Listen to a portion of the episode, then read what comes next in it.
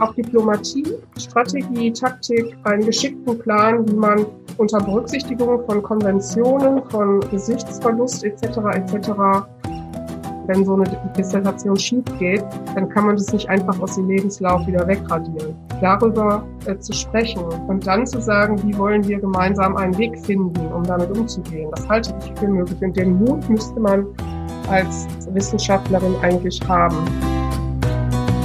Herzlich willkommen zum Coaching Zone Podcast. Ich bin Dr. Jutta Wergen und unterstütze Promovierende in allen Phasen ihrer Promotion.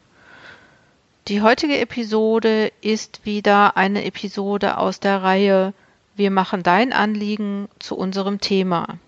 Falls auch du ein Anliegen hast, was du zu unserem Thema machen möchtest, dann schicke uns das gerne per Mail an anliegen@coachingzone.de.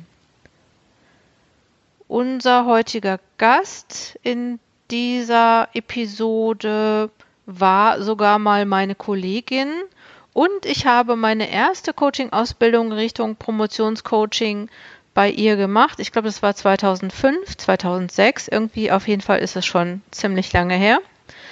Dr. Birgit Schirber ist unter anderem jetzt Leiterin des Teams Hochschuldidaktik im Zentrum für Lehrentwicklung der TH Köln. Wir haben schon oft zusammengearbeitet, wenn es um das Thema Coaching oder Promotionscoaching ging und wir arbeiten jetzt auch noch zumindest zweimal im Jahr zusammen, zweimal im Jahr jeweils zwei Tage, indem wir auch die Stipendiatinnen und Stipendiaten der Hans-Böckler-Stiftung begleiten, wenn sie stipendiatische Gutachten schreiben. Also so, das ist immer im April und November, dann sehen wir uns sowieso. Und ich bin aber ganz froh, dass wir uns heute auch mal gesprochen haben und auch noch mal ins Thema eingetaucht sind. Ähm, wie ihr wisst, schickt uns ja auch immer eine Person ein Thema und ich möchte euch das gerne jetzt einmal vorlesen, damit ihr wisst, worum es geht. Die Person hat geschrieben, es geht um den Betreuer meiner Promotion, welchen ich fachliche und soziale Inkompetenz unterstelle. Gleichzeitig bin ich mit einem bin ich in einem Graduiertenkolleg, welches an die Uni gebunden ist und habe nicht die Möglichkeit, mit meiner Dissertation einfach zu gehen. Nach jedem Treffen mit ihm fühle ich mich schlecht, da er mir nicht weiterhelfen kann und ich das Gefühl habe, dass er mich nicht ernst nimmt. Ich habe auch schon mit meinen Co-Betreuern gesprochen und eine Mail an ihn geschrieben, in der ich die Probleme anspreche. Diese wurden mehr oder weniger ignoriert. Ich habe das Gefühl, dass es egal ist, was ich, was ich tue, es wird sich nichts ändern. Okay, und über dieses Thema sprechen wir jetzt. Ja, herzlich willkommen, Dr. Birgit Schirber, äh, langjährige äh, Kollegin auch gewesen und ähm, ich habe dich heute sehr gerne als Expertin eingeladen zu dieser Frage, die ich eingangs oder zu dem Thema, was ich eingangs schon äh, benannt habe. Und ich wollte dich jetzt eigentlich erstmal fragen, was, was hast du gedacht, als du das gelesen hast? Ich habe zuerst gedacht, kein Einzelfall. Ähm, es ist ähm, die Beschreibung einer Situation, ähm, wie ich es oft gehört habe von Promovierenden, ähm, dass die in schwierigen Betreuungskonstellationen stecken, auch ähm, in äh, einer Situation sich befinden, in der man das Gefühl hat, äh, man hat nicht so recht die Handhabe, ähm, die eigene Situation zu verbessern. Ich glaube, ähm, vielleicht das vorweg, dass das ähm, dieses gesamte Anliegen äh, laut ruft, ähm, äh, ich fühle mich so abhängig und ich weiß nicht, was ich tun soll. Das ist eine sehr typische Lebensweise von vielen Promovierenden. Ja, ist, ist, das, ist das was Gefühltes oder das ist doch auch Wirklichkeit, oder? Ja, es ist auch Wirklichkeit, aber dazu müsste man das Anliegen nochmal ein bisschen ähm, analysieren und verschiedene Teilaspekte, die da genannt werden, ähm, jeweils einzeln betrachten. Okay. Ähm, ja, lass uns mal anfangen, das finde ich interessant. Lass uns mal vielleicht beim ersten so, es geht um den Betreuer meiner Promotion, welchem ich fachliche und soziale Inkompetenz unterstelle. Ja. Ähm, da steht jetzt, äh, das wird unterstellt. Man kann natürlich sagen, objektiv, ein wissenschaftlicher Betreuer äh, wahrscheinlich ein Professor, ähm, wird in gewisser Weise fachliche Kompetenz haben. Also er äh, verkörpert ja ein Fach, eine Disziplin an seiner Universität und hat dazu auch bestimmte formale ähm, ähm, Qualifizierungsschritte unternommen und ist berufen worden. Also insofern muss da fachlich ähm, auch ähm, etwas im Hintergrund sein. Was ähm, jetzt natürlich sein kann, ist, dass das Promotionsthema gegebenenfalls äh, sehr spezifisch ähm, formuliert ist, dass es interdisziplinäre Bezüge hat, wo man auch ähm, jetzt bei dieser Professur vielleicht nicht so ganz standfest ist. Das heißt, sich selbst auch offen zeigen muss für andere ähm, disziplinäre Zugänge. Äh, da entsteht bei vielen Betreuern äh, häufig auch eine Unsicherheit, dass sie also in gewisser Weise nicht dilettieren möchten und sich da zurückhalten. Das sind jetzt Vermutungen von mir, die ich mal so aufzähle. Ansonsten ist eine Dissertation im Prinzip immer auch ein Bereich eines Faches, von dem Betreuer und eigentlich noch gar nicht alles verstehen können. Denn eine Dissertation hat ja äh, qua Promotionsordnung die Funktion, ähm, neue Erkenntnisse einer Disziplin zu gewinnen. So, das heißt, man ringt eigentlich mit dem Betreuer oder der Betreuerin ähm, um Expertise. Mhm. Und deswegen sollten sich Betreuer auch in, immer grundsätzlich offen zeigen für die Erkenntnisse und die fachlichen äh, neuen Ideen ihrer Promovierenden. Vielleicht ist da sozusagen ein, ähm, eine mangelnde Offenheit des Betreuers zu sehen. Also du meinst fachliche Inkompetenz, also ich sag mal fachliche in Anführungsstrichen Inkompetenz oder ja, das kann man ja eigentlich gar nicht so sagen. Ich sag mal fachliche Entwicklungsmöglichkeit hätte so ein Betreuer, so eine Promotionsbetreuung auch noch in der Promotionsphase, weil es was Neues ist. Ja, muss sie haben. Das ist eigentlich für mich äh, eine in der, in der in der Struktur der Betreuungsbeziehung enthalten dass, dass Promotionsbetreuende sich offen zeigen müssen für die neuen Erkenntnisse ihrer Promovierenden.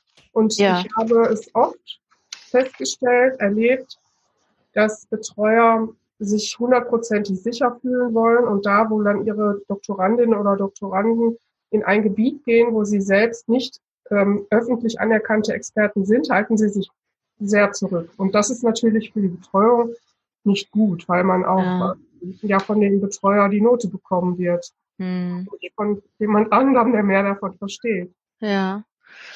Jetzt nochmal so, wenn man das jetzt nochmal weiterdenkt, was du gesagt hast, ne, so Graduiertenkolleg. Eigentlich, so habe ich Graduiertenkollegs verstanden, müsste sowas in einem Graduiertenkolleg ja eigentlich drin sein. Also ich habe jetzt gerade gedacht, ja okay, wenn der Betreuer, also wenn die Promotionsbetreuung selber nicht nicht nicht, nicht alles weiß, ne, oder wenn sich ein Thema entwickelt oder interdisziplinär, das heißt ja Graduiertenkolleg, dann müsste das ja eigentlich auch schon noch da drin sein, oder? Du meinst, dass jemand anders in dem Kolleg ja. äh, in Betreuungsfunktion dann einspringen müsste ja, ja. und kooperieren müsste. Ja, kann, könnte man jetzt im Idealfall von ausgehen. Es kann allerdings auch ein Thema sein, für das sich niemand so richtig kompetent fühlt und wo man dann der Doktorandin das Gefühl gibt, ähm, dass sie eher eine Außenseiter-Thematik hat. Ich glaube, ich muss jetzt mal ganz kurz was sagen, ist so meine Erfahrung. Ich glaube, bei Graduiertenkollegs, das habe ich jetzt schon öfter auch in Coachings oder wenn ich Workshops gemacht habe in Graduiertenkollegs gehört, dass, dass da Leute drin sind, die vielleicht überhaupt nicht zu dem Graduiertenkolleg passen. Ich habe mal eine Frau getroffen, die hat gesagt, mir haben sie bei der, als ich mich beworben habe, haben sie mir gesagt, du passt irgendwie nicht hier rein, du machst, kommst mit einer anderen Theorie, das, das ist, passt nicht zu diesem Kolleg.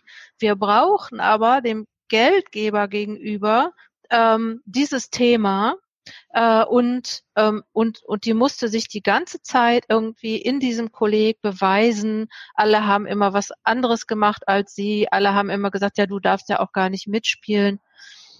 Ja, genau. Also ein Graduiertenkolleg ähm, gibt von der Struktur her auch ähm, oft Anlass, äh, dass sich Grüppchen bilden, dass man sich, also dass man ähm, unterscheiden kann zwischen ähm, äh, Promovierenden, die sich anpassen mhm. Und die auch wunderbar im Mainstream sozusagen ähm, mitgehen und ähm, den Betreuern keine Schwierigkeiten machen, sozusagen, also voll auch in den ähm, in den Zweck des Kollegs ähm, einzahlen mit ihren Aktivitäten und andere, die, auch wenn sie es dürfen, weil man hat ja auch die Freiheit der Forschung sozusagen, die aber ähm, andere, etwas andere Wege gehen wollen, ähm, bekommen dann äh, den Status des nicht angepassten oder des Außenseiters und ähm, bekommen das auch zu spüren. Ich würde jetzt aber ungern dem Betreuer, der hier genannt wird, äh, unterstellen, dass er Außenseiterpolitik betreibt.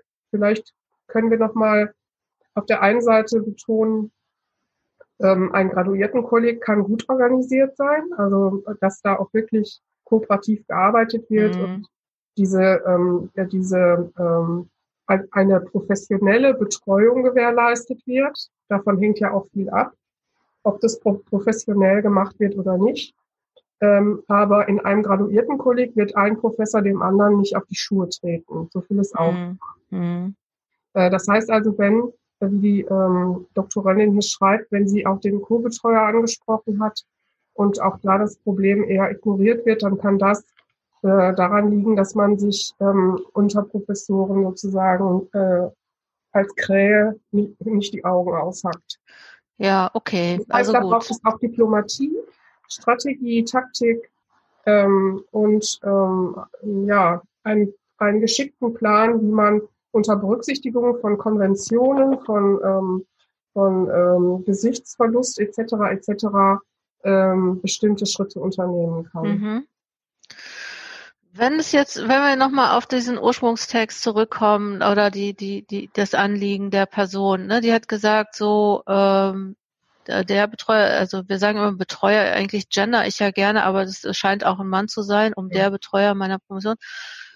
Wenn sie sagt, ich, also ich will nochmal diese unterstelle fachliche und soziale Inkompetenz. Das bedeutet vielleicht aber auch, das ist eine Sichtweise, weil wenn man die, also heißt es, der ist, also du hast jetzt gesagt, der muss gar nicht fachlich, der ist wahrscheinlich nicht fachlich inkompetent, sondern nur passgenau auf dieses Thema möglicherweise nicht fachlich der einzige oder die einzige Person, die dazu was sagen kann. Ne? Da könnte man ja jetzt, äh, finde ich, schon mal, löst es ja schon mal so ein bisschen auf. Soziale Inkompetenz unterstellen, was, was meinst du, was, was, was bedeutet das? Oder was, wie können wir das für uns nutzbar machen oder interpretieren? Also in der in dieser Beziehung auf Zeit zwischen Betreuer und ähm, Doktorandin in diesem Fall oder ansonsten einfach mhm. Betreuenden mhm. und Promovierenden ähm, gibt es ja schon mal ähm, eine deutliche Abhängigkeit. Also eigentlich sind Promovierende schon hochqualifizierte Leute, die haben einen Masterabschluss oder äh, sind äh, relativ weit in ihrer wissenschaftlichen Ausbildung und sind jetzt aber doch wieder Abhängige und werden irgendwann eine Note bekommen. So. Ähm, und bei den Noten, die man für Dissertationen oder überhaupt im Rahmen von Promotionen bekommen kann, wissen wir ja, alles unter Magna äh, nimmt keiner mehr ernst. Und ähm, eigentlich geht es immer um Summa, ja, Cum laude. Mm, mm. Und äh, da ist schon wenig Spielraum. Ähm, gleichzeitig ist ähm, dieses äh, Bewerten im Rahmen der äh, von Promotionen ähm, in gewisser Weise immer äh, ziemlich in, intransparent. Also Doktoranden sollen möglichst eigenständig forschen. Äh, sie sollen einen eigenen Weg finden, äh, wie sie ihre Forschungsfrage bearbeiten können, denn auch das gehört sozusagen mit in die Leistung der Promovierenden dass sie nicht nur eine, eine, tolle Fragestellung formulieren und damit auch eine Forschungslücke aufdecken, sondern dass sie den Weg zur Beantwortung auch noch selbst entwickeln. Hm. Und dann ihre eigenen er Ergebnisse, die die Disziplin bereichern müssen, wenn auch nur in einem kleinen Teil, ähm, verteidigen müssen. So. Und ähm, selten gehen Promovierende zu ihren Betreuern und sagen, ich hätte gerne auf jeden Fall ein Summa Cum Laude. Was erwarten Sie dafür? Können Sie mir sozusagen inhaltlich, methodisch, äh, strategisch, äh, zielgruppenadäquat da Hinweise geben, was sie von mir erwarten. Das macht kaum jemand. Ich hm. rate da immer zu, ja. Ach, das ist ähm, interessant. ja.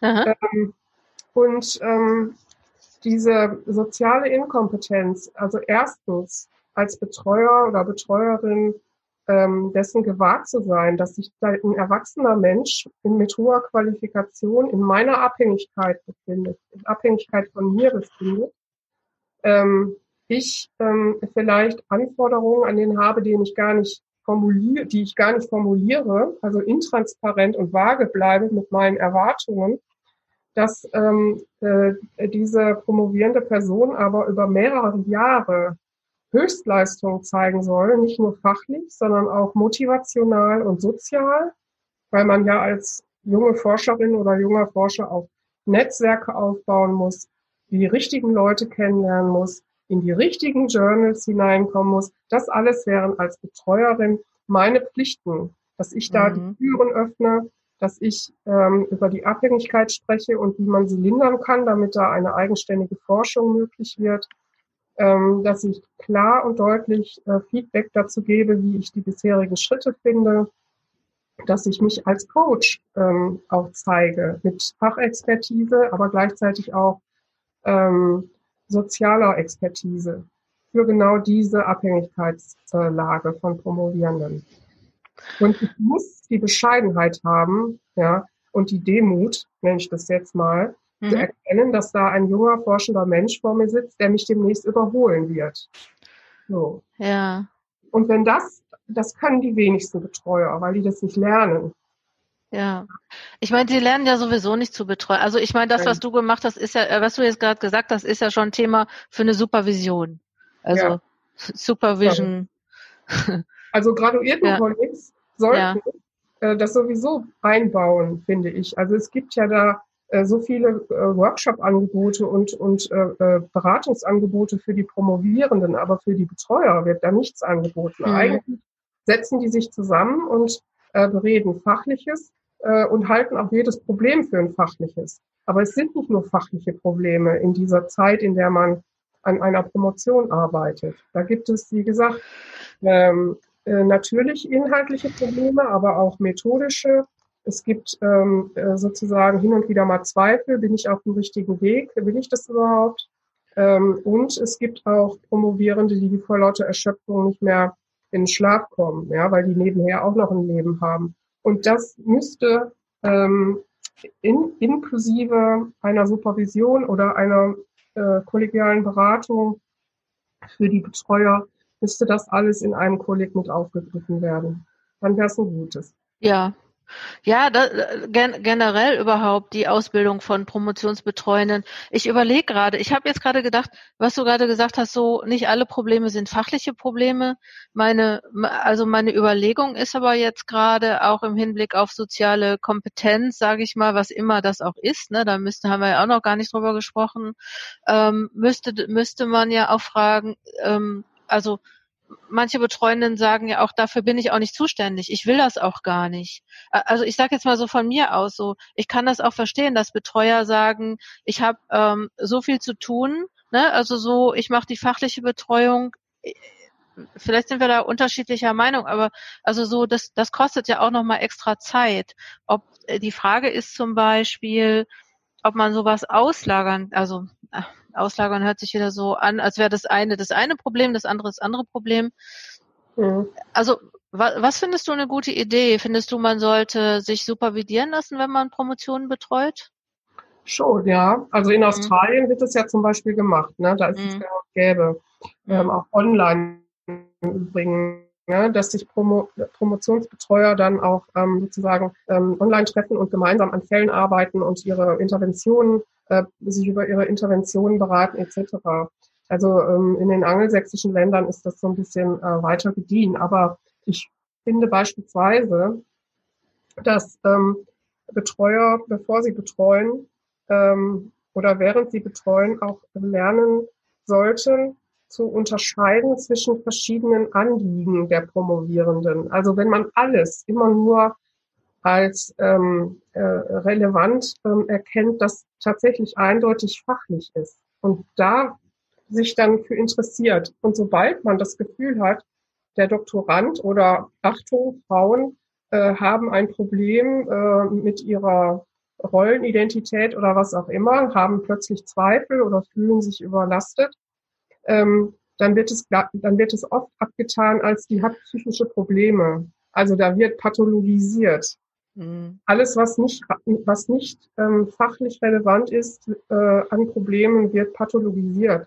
Und da müssten Betreuer lernen, auch wenn sie selbst keine Therapeuten werden wollen, ja, bitte, sollten sie auch nicht. Aber da müssten sie lernen, das sozusagen ähm, besser äh, einzuordnen und mhm. besser zu, ähm, zu erkennen, ähm, wann ist jemand nicht krank, nur weil er ein anderes Problem hat als mit Mathe oder so, ne? Oder mit soziologischen Theorien. äh, äh, vielen Dank. Also das, ja, da, damit, ich glaube, da machen wir noch mal ein extra, da sollten wir noch mal einen extra Podcast zu machen. Ähm, so, wir sind ein bisschen so vom Thema abgekommen, was ich total gut finde und äh, dass das äh, vielleicht auch ermöglicht, diese so, diese, ich sag mal, ich, ich will das so, die, die fachliche und soziale Inkompetenz, die gefühlte fachliche und soziale Inkompetenz irgendwie auch zu sagen, okay, wir, wir haben jetzt eine Idee, was da so hinterstecken könnte ähm, ich kann mir vorstellen jetzt, dass, in, dass es in diesem Fall auch darum geht, so, so, dass, also wann empfinde ich eine Promotionsbetreuung als fachlich oder als beziehungsweise lass uns sozial inkompetent, vielleicht weil die mir kein vernünftiges Feedback geben kann.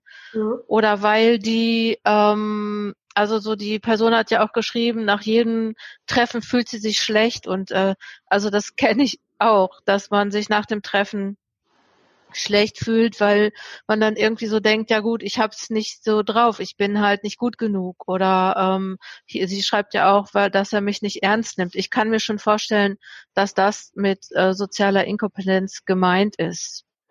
Ja, also es kann auch sein, dass da in dieser Rollenkonstellation tatsächlich was mit Übertragung und Gegenübertragung läuft. Ne?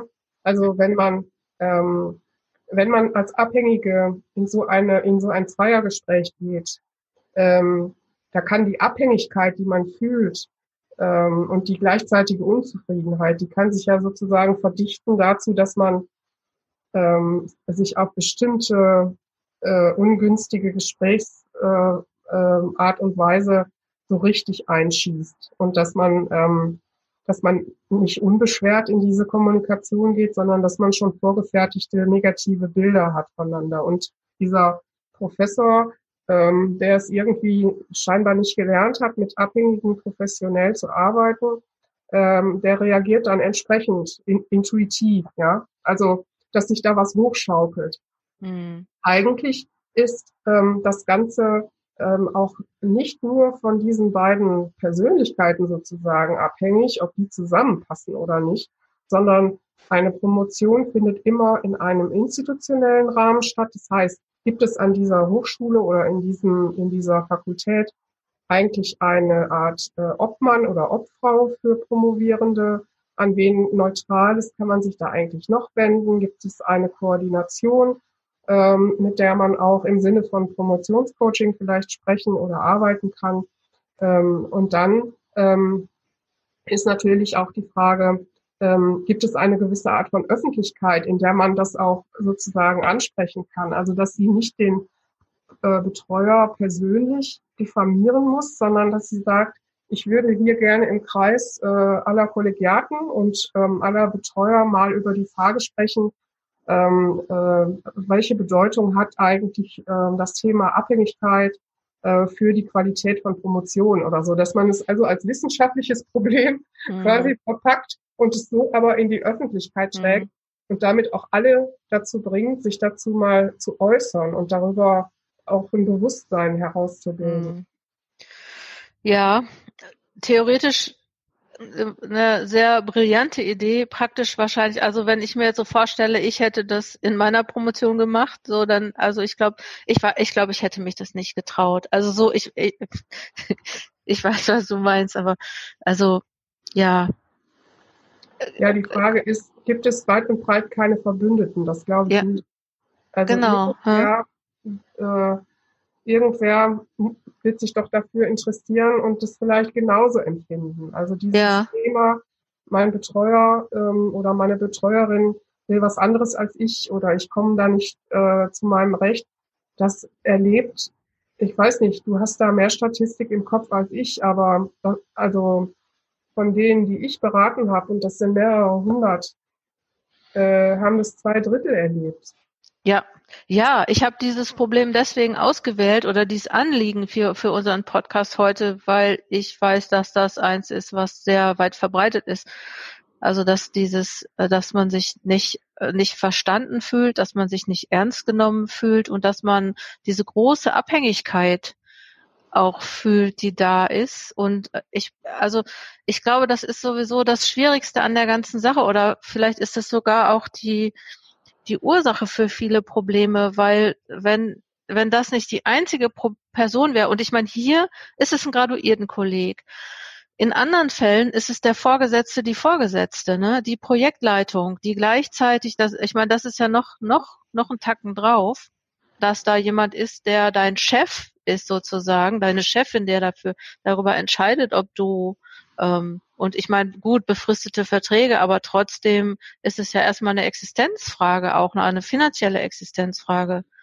Ja. Und ich glaube, dass das ein ganz großes Problem ist. Und selbst, ich habe aber auch schon gemerkt, dass es auch sehr viel mit gefühlter Abhängigkeit zu tun hat. Also, und das ist ja hier ähm, auch so, dass die Person geschrieben hat, ähm, ich habe ich äh, ich bin in einem Graduiertenkolleg und ich habe nicht die Möglichkeit mit meiner Dissertation einfach zu gehen.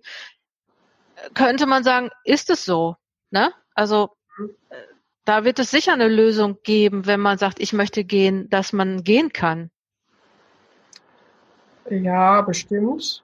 Äh, wobei natürlich dann nicht nur die Doktorandin äh, das Problem, das Problem hat, dass sie ähm, sich eine andere Uni suchen muss oder einen anderen Betreuer und dann halt im, im Einzelverhältnis ähm, promovieren muss, sondern äh, das Kolleg kriegt dann auch ein Problem mit einem freien Platz. Ne? Also da wird man sich dann vielleicht um sie bemühen.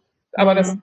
das kann ich jetzt natürlich nicht beurteilen, weil ich da die, äh, ich kenne das ja gar nicht. Ja. Aber ähm, die Frage der Abhängigkeit also sie ist faktisch da. Sie geht auch nicht weg, wenn man sich mit einem Betreuer super versteht. Äh, der Punkt ist, dass man äh, mit dieser Abhängigkeit sozusagen ähm, erwachsen und professionell umgehen muss. Und da sehe ich in erster Linie den Betreuer in der Pflicht, ähm, weil er bleibt immer der Mächtigere in dieser, in dieser Beziehung. Ähm, äh, was aber eine, ein, eine Promovierende machen kann, ist, dass sie ähm, darüber auch spricht. Also, äh, dass, dass darüber kommuniziert wird.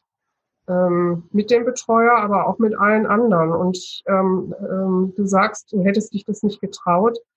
Man kann ja mit denen anfangen, wo es am wenigsten gefährlich scheint. Mhm. Also man kann ja auch an anderen Unis mal rumfragen oder man kann in promovierenden Netzwerken mal rumfragen, wie, wie damit umgegangen werden kann und wie die rechtlichen Bedingungen äh, aussehen. Mhm. Ähm, also was, was auf jeden Fall bleibt und nicht weggeht, ist das Dilemma, dass man äh, in Abhängigkeit ähm, eigentlich die Aufgabe hat, sich zu emanzipieren. Das heißt ja auch klassisch Doktor Vater, Doktor Mutter. Also diese, diese Elternkonnotation, Konnotation, die macht ja auch schon vieles schwierig. Ne? Also ja. manche, manche sind dann halt äh, gute Mütter oder furchtbare Mütter äh, und, und, äh, und andere sind irgendwie seltsame Väter. Also dieses mhm. Bild allein schon zeigt, wie man sich da verirren kann in der Beziehungsgestaltung. Und deswegen plädiere ich immer dafür, dass man die, dass man sich das Ganze anschaut genau, dass man analysiert, reflektiert und dann versucht, die Situation zu, tra zu transformieren in eine ähm, professionelle Beziehungsgestaltung, die eine Doktorandin auch durchaus steuern kann, wie ich finde. Also ja. wie kann dem Betreuer zeigen, wie gibt man Feedback, wie, wie ist man transparent, wie betreibt man auch Metakommunikation über die Situation, in der man sich jetzt auf Zeit befindet. Und das ist kostbare Lebenszeit. Und wenn so eine Dissertation schief geht, dann kann man das nicht einfach aus dem Lebenslauf wieder wegradieren. So, und darüber äh, zu sprechen, und dann zu sagen, wie wollen wir gemeinsam einen Weg finden, um damit umzugehen, das halte ich für möglich. Und den Mut müsste man als Wissenschaftlerin eigentlich haben. Ja. Ja, ich glaube, das ist auch eine Kompetenz, also so, das finde ich gut, dass du sagst, so Beziehungsgestaltung, ne, also oder professionelle oder Gestaltung professioneller Beziehung. Das finde ich, hebt das Ganze nochmal ab von so einer, ähm, von dieser Ebene, ähm, ich weiß nicht, wie ich es ausdrücken soll, in der man so gefangen ist und man geht einfach nochmal einen drüber und guckt von eben, von oben nochmal drauf und sagt, okay, wie sollte das gestaltet sein und ähm, was habe ich das richtig verstanden? Hast du gerade gesagt, äh, man kann der Promotionsbetreuung zeigen, wie man gutes Feedback gibt? Habe ich das gerade gehört? Ja. Wie denn? Also ich könnte zum Beispiel bei der nächsten Besprechung, wenn ich jetzt die Doktorandin wäre, sagen, ähm, ich möchte Ihnen gerne Feedback geben äh, auf das, was ich bisher von Ihnen als Betreuung bekommen habe. Ähm, man muss ja nicht gleich sagen, das war bisher der größte Mist, sondern man sagt, ähm, geholfen hat mir dieses und jenes und das und das und das. Ähm, äh, bei folgenden Punkten habe ich mir, habe ich mich gefragt, ob wir da gegebenenfalls einen anderen Weg einschlagen könnten und dann sachlich aufzählen und äh, freundlich fragen.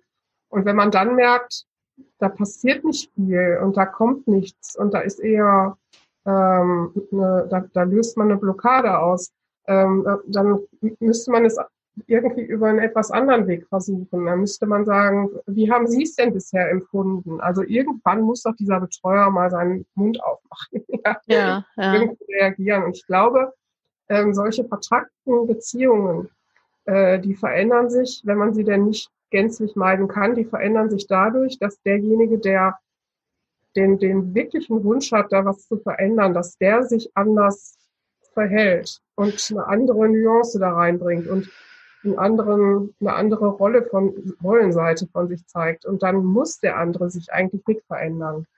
Das würde bedeuten, also wenn ich das jetzt so weiterspinne, was du gerade gesagt hast, das würde dann bedeuten, dass zum Beispiel in dem ersten Satz äh, der Betreuer meiner Promotion, dem ich fachliche und soziale Inkompetenz unterstelle, dass das eigentlich so, sage ich mal, das erste, eine erste Diagnose ist und dass man dann sagt, okay, ähm, wie kriege ich das jetzt äh, professionell gestaltet? Ja. Das hört sich echt gut an. Also, dass man sagt, okay, der ist so, also, ne, oder ich, also jetzt, vielleicht ist das ja, das haben wir ja eigentlich auch schon aufgelöst oder beziehungsweise mit aus einer anderen Perspektive auch nochmal betrachtet. Ne? So vielleicht erlebe ich das so, empfinde ich das so. Aber ich habe die, die, die Pflicht und, und, und die Verantwortung für meine Promotion oder ne, so auch als Kompetenzentwicklung sozusagen diese Beziehung zu gestalten, auch wenn sie, also ich bin nicht, bin zwar abhängig, aber ich bin nicht wehrlos. Ja, genau. Handlungsunfähig oder was auch immer. Ne? Ich kann die Beziehung gestalten. Ja. Okay, hier nach jedem Treffen mit ihm fühle ich mich schlecht, da er mir nicht weiterhelfen kann und ich das Gefühl habe, dass er mich nicht ernst nimmt. Okay, das würde sich so ein bisschen verändern können, wenn man sagt, okay, ich ich ändere meine, das ist eigentlich nichts anderes als ich ändere meine Kommunikation also was heißt nichts anderes, hört sich jetzt an, als wäre das mal eben gemacht. Da muss ja. man dann schon überlegen. Also man müsste vielleicht überlegen, okay, was ist das ganz genau, was mich da schlecht fühlen lässt? Also dass man so sagt, ich schau mal, was genau das ist und überlege mir für jeden, für jedes Thema, was ich da habe, eine Handlungsoption. Ja, genau. Also mhm. Mir kommt auch gerade die Idee, vielleicht ist der Betreuer, also es, es, es gibt manchmal ähm, Betreuerhaltungen, ähm, die, die man ungefähr so formulieren kann. Ähm, ein Doktorand oder eine Doktorandin muss alles alleine können und ähm, ähm, äh, je mehr Beratungsbedarf da ähm, zutage tritt, desto weniger mache ich, weil das soll ja schließlich jemand sein, der dann ein eigenständig arbeitender Wissenschaftler ist. Ähm, die Haltung ist natürlich absolut unpädagogisch, also ich würde sagen nicht, nicht wirklich ähm, lernförderlich, ähm, denn es ist ja immerhin ein Prozess des Forschen Lernens und noch nicht des alles alleine Könnens. Ne? Also äh, die Note und die, und die Urkunde kommen ja erst noch und bis dahin darf man so viel lernen wollen, wie man will. Äh, aber vielleicht ist das die Blockade erstens, dass das Problem, das die Doktorandin da äh, vorträgt, ähm, etwas ist, wo er absolut nichts mit anfangen kann. und äh, dass das Gefühl, ähm, nicht ernst genommen zu werden, daher rührt, dass er auch vermeiden möchte zu sagen, ich habe davon keine Ahnung, ich kann Ihnen nicht helfen. Also mhm. wir haben jetzt natürlich wenig Detailinformationen oder beziehungsweise gar keine Detailinformationen, aber ähm, die Blockade kann vielleicht dadurch aufgelöst werden, dass die Doktorandin sich überlegt, was sind denn meine möglichen Schritte und die präsentiere ich ihm einfach mal und bitte ihn dann um sein Feedback. Also dass mhm. er nicht mehr so viel Hilflosigkeit spürt, weil ihn macht es dann auch hilflos. Und dann sitzen die beiden da voreinander und kommen beide nicht weiter. Ja. Ja, ich habe auch gedacht, so gerade in einem graduierten Kolleg, ich weiß ja nicht, ob es, also ich denke halt auch manchmal, dass, ähm, dass nicht alle Themen, die man mit der Betreuung besprechen könnte, Themen sind. Also also ich glaube halt auch, dass es Fragen oder Themen gibt, die man vielleicht besser mit anderen besprechen würde. Ja. Also ich könnte mir vorstellen, dass zum Beispiel bestimmte äh, Themen würde ich vielleicht mit lieber mit den Kolleginnen, also Kollegiatinnen und Kollegiaten besprechen oder mit der Koordination ja. äh, oder überhaupt fachliche Themen könnte ich mir vorstellen in, in, in einem fachlichen Netzwerk. Ja. Ähm. Also die Anliegen äh, sortieren in fachlich, sozial, ähm, äh, Akteursgruppenspezifisch, ähm, institutionell, kontextbezogen, ähm, mhm. netzwerkbezogen, privat, so. Ja. Ja, und ich überlege gerade, wie kommt so ein Gefühl zustande, dass man nicht, dass man sich nicht ernst genommen fühlt. Das ist vielleicht einfach, weil, wie du gerade sagtest, ne, dass jemand dein Problem nicht versteht, weil er sie auch das, das nicht verstehen kann. Ja, und vielleicht auch, weil ähm, man selbst sich schon ein festes Bild davon gemacht hat, dass ähm, einen niemand ernst nimmt. Also vielleicht ist das auch mhm. eine Wahrnehmung, die äh, revidiert werden kann oder die aufgeweicht werden kann, wenn man mal eine andere Zugehensweise auf den Betreuer ausprobiert. Mhm. Ja, ach, weißt du was, ich habe gerade so gedacht, wir machen es, wir machen also gerade, wir sprechen irgendwie da, darüber, wie man Verantwortung übernimmt. Ne? Das, äh, mhm. also, das, das finde ich schön. Also, äh, also weil das so was Neues ermöglicht, ne? Also so, dass das einen rausbringt aus dieser wow, ja, das ist alles schrecklich und mir geht's nicht gut und dass man wirklich überlegt, so wo, wie kann ich aktiv handeln und wie kann ich, ähm, welche Strategien kann ich da nutzen? Ja, und ähm, also vielleicht noch mal zum Begriff äh, Coaching. Also man könnte ja auch ein Coaching in Anspruch nehmen, ja. indem man bearbeitet, wie man die Beziehung zum Betreuer gestalten will. Mhm. Äh, und äh, um was, um was es eigentlich geht beim ähm, Promovieren, ähm, wie die Doktorandin das hier beschreibt, sie müsste sich gegebenenfalls ähm, selbst als Coach zur Seite stehen. Also ähm, ihre Lage natürlich wahrnehmen, aber dann auch mal drei Schritte neben sich treten und sagen, okay, lass uns das angucken. Was ist hier passiert und woran liegt es? Ja, wie können wir das analysieren? Und ähm, der Begriff äh, Coach kommt ja ähm, etymologisch betrachtet vom junge Pferde beim Wagenziehen. Ähm, junge Pferde ans Wagenziehen gewöhnen. So. Und äh, warum ich das jetzt sage, sie soll nicht das, ähm, das junge Pferd des Promotionsbetreuers sein, sondern sie soll ihre eigene Kutsche ziehen. Ja.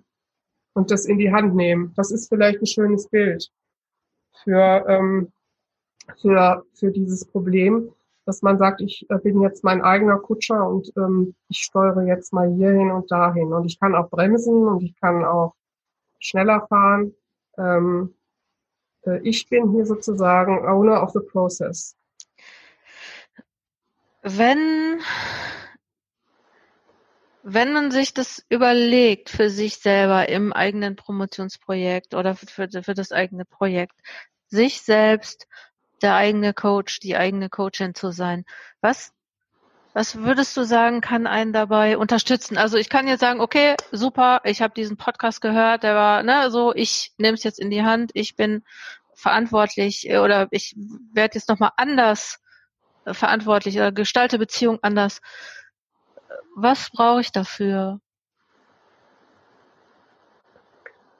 Also zunächst mal ähm, natürlich kann man Workshops besuchen für Promovierende, ähm, äh, Promotionsmanagement, ähm, jetzt steuere ich mich selbst und so weiter. Das zum einen. Man kann sich auch einen professionellen Coach nehmen, mit dem man dieses äh, Selbstcoaching sozusagen trainiert. Ähm, äh, man kann aber auch zunächst mal in der Gruppe der anderen Promovierenden ähm, recherchieren, wie geht es denen, was haben die für Erlebnisse. Man kann sich dazu Notizen machen, man kann ähm, sich ein Bild machen. Äh, ich bin übrigens, ich bin nicht die Einzige, kann man dann erkennen. Also es gibt auch ja eine gewisse Problemstruktur in, in der Promotionslandschaft. So, äh, mit wem kann ich mich verbünden? Mit wem kann ich zum Beispiel äh, organisieren, dass dieses Graduiertenkolleg auch Geld in die Hand nimmt, um Promotionsmanagement als äh, Workshop mit professionellen Coaches zu, ähm, einzukaufen. Sowas zum Beispiel. Ich kann mich online vernetzen. Ich kann ähm, mir Bücher äh, kaufen. Ähm, wichtig ist aber bei allen Sachen, die man selbst für sich alleine erledigen kann, dass man sich dazu immer auch nochmal Kontakt ähm, äh, und Austausch sucht. Erstens mit anderen Betroffenen, zweitens ähm, auch mit den anderen Akteursgruppen, also dass man auch ähm, vielleicht auf Tagungen äh, mit fremden äh, Professoren mal spricht, wie machen Sie das in Ihrer Promotionsbetreuung, dass man sich also da Eindrücke holt, äh, um das eigene Bild ein bisschen ähm, weiter, zu, weiter zu stricken und zu, das eigene Urteil zu qualifizieren über die eigene Situation. Ja, ich habe gerade gedacht, was dann noch dazugehören könnte, wäre mit Leuten zu sprechen, die schon promoviert sind, weil wenn du sagst, das ist ein strukturelles Problem, oder wir wissen das ja auch, ne, dass äh, da wird ja kaum jemand sagen, also ich habe es irgendwie einfach ausgehalten. Also man kann auch etwas über Strategien von anderen erfahren, die das schon hinter sich haben, oder? Ja, kann man gut. Ähm, wobei man da natürlich auch unterscheiden muss zwischen ähm, zwischen ähm, ehemals Promovierenden, also Promovierten, die ähm, die Zähne zusammengebissen haben und äh, äh, sich gesagt haben, ähm, meine, meine persönlichen Probleme gehören nicht in, in die Promotion. Also ich mhm. mache vieles hier einfach nicht durch und den Rest äh, kläre ich privat. Also die das auch so vielleicht sehen, ähm, dass alles, was man nicht fachlich diskutiert, ins Reich der Therapie gehört oder so, ja. Mhm. Ähm, und, äh, und es gibt dann auch durchaus andere, die auch einen politischen Blick auf die Promotionsphase haben und sagen, ähm, das ist eine Zeit, in der man als, als ähm, junger Wissenschaftler, als Berufsanfänger vielleicht oder ähm, äh, in der ersten Zeit ähm, Wissenschaft als Beruf äh, praktiziert. Ähm, das muss man auch politisch sehen, mit Interessenvertretung, mit ähm, mit dem äh, mit Diskussionen um Rechte und Pflichten äh, und dass man das Ganze nicht einfach nur dem intuitiven Dafürhalten ähm, von von einzelnen Personen, äh, dass man es dem nicht überlässt. So. Mhm. Also auch da, äh, wenn man ehemals Promovierende befragt, muss man das vielleicht auch nochmal äh, analytisch unterscheiden. Ja, und was du gerade sagtest, so politisch, äh, ich habe gerade äh, gedacht, das Templiner Manifest wird äh, gerade, ich glaube, zehn Jahre oder 15 Jahre alt, ich weiß nicht genau, wie alt. Also man sollte sich vielleicht also das nochmal auch gucken. Das äh, ist ja ein Manifest sozusagen der Gewerkschaft für Erziehung und Wissenschaft, was sie für die äh, Promovierenden äh, für gutes Promovieren sich überlegt haben. Vielleicht sollte man einfach auch nochmal über den eigenen Tellerrand ähm, hinaus oder also auch auf, auf politisch auf politische Prozesse gucken, vielleicht also auch das auf, auf das Wissenschaftssystem als solches nochmal gucken und sagen, okay, das funktioniert im Moment gerade so oder es hat sich so entwickelt. Mhm. Zum Schluss unseres Podcasts, der mir übrigens sehr gut gefällt, das machen wir jetzt öfter, möchte ich noch mal eben kurz auf den letzten Satz kommen und vielleicht da auch noch mal was ähm, dich fragen, was du davon sagst, äh, was du davon hältst. So, ähm, ich habe das Gefühl, dass es egal ist, was ich tue, es wird sich nichts ändern. Wird sich was ändern? Also, oder was wird sich ändern? Oder so, äh, ne, du, du bist ja jetzt auch schon lange als, als Coach und aber auch als, du warst ja auch mal Promovierende. So, was, äh, hast du was festgestellt, dass sich was ändert in der, in den letzten, sage ich, 20 Jahren? äh, an, der, an dem Promovieren an sich, ähm, naja, es hat, ähm, es gibt ähm, heutzutage Standards für gute wissenschaftliche Betreuung. Es gibt kaum eine Universität, die nicht ähm, ein Letter of Intent ähm, äh, gesch äh, geschrieben hat, in dem steht, was äh, gute Betreuung bedeutet. Es gibt Promotionsvereinbarungen, äh, wo quasi Betreuer und ähm, Betreute miteinander Verträge schließen über das, was sie miteinander tun, wie, wie oft ähm, äh, über was gesprochen wird und so weiter. Da hat sich schon was entwickelt.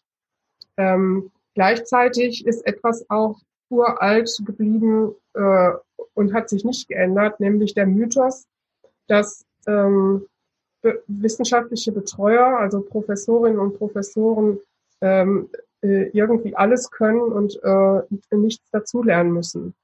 So, ähm, da hat sich auch mittlerweile ein bisschen was geändert, aber äh, es ist trotzdem immer noch diese Freiheit ähm, in, in Forschung und Lehre, äh, die bedeutet, dass man an das Individuum und wie es seine Betreuungsbeziehung gestaltet, letztendlich nicht rankommt. Und mhm. ähm, deswegen würde ich ähm, äh, erstmal wirklich recherchieren und analysieren, was gibt es an formalen, offiziellen ähm, Dingen, an Vereinbarungen und so weiter und so weiter, die auch für dieses Kolleg gelten oder Geltung haben müssten. Und wie kann ich meine Kutsche sozusagen jetzt selber steuern und ausprobieren mit verschiedenen Interventionen, wie dieser Betreuer in meinem Sinne mitmacht, mitmachen kann. Und wenn das sozusagen ähm, letztendlich auch nicht funktioniert, dann müsste man gegebenenfalls eskalieren. Dann müsste man sagen, ich möchte den Betreuer wechseln. Mhm. So. Ähm, und ähm, ich glaube aber, also ich kann es nicht sagen, ich bin ja jetzt nicht diese Frau, aber ähm, ich würde sagen, wenn man vorher äh, verschiedene Dinge ausprobiert und äh, selbst auch Veränderungen anbietet, dann wird sich da auf der Gegenseite auch etwas mit verändern. Ja, schön. Ich würde jetzt einfach gerne ausmachen und sagen, das war, das war jetzt auch nochmal ein gutes Schlusswort, aber mhm. ähm, ja, das, ich lasse das gerne so stehen und ich nehme das jetzt auch nochmal auch als Anregung für meine eigene Coaching-Praxis mit, da vielleicht auch nochmal in diese Richtung der, ja, der aktiven Beziehungsgestaltung sozusagen in, in der Promotionsbetreuung ähm, nachzudenken oder auch das äh, vielleicht auch da nochmal was weiterzuentwickeln und ähm, so auch das ich fand jetzt auch ganz schön ja dass man man ist man ist vielleicht abhängig so das werden wir vielleicht auch nicht das werden wir nicht auflösen aber man ist nicht wehrlos ja völlig richtig okay liebe Birgit Schirber ich danke dir sehr herzlich für diesen Podcast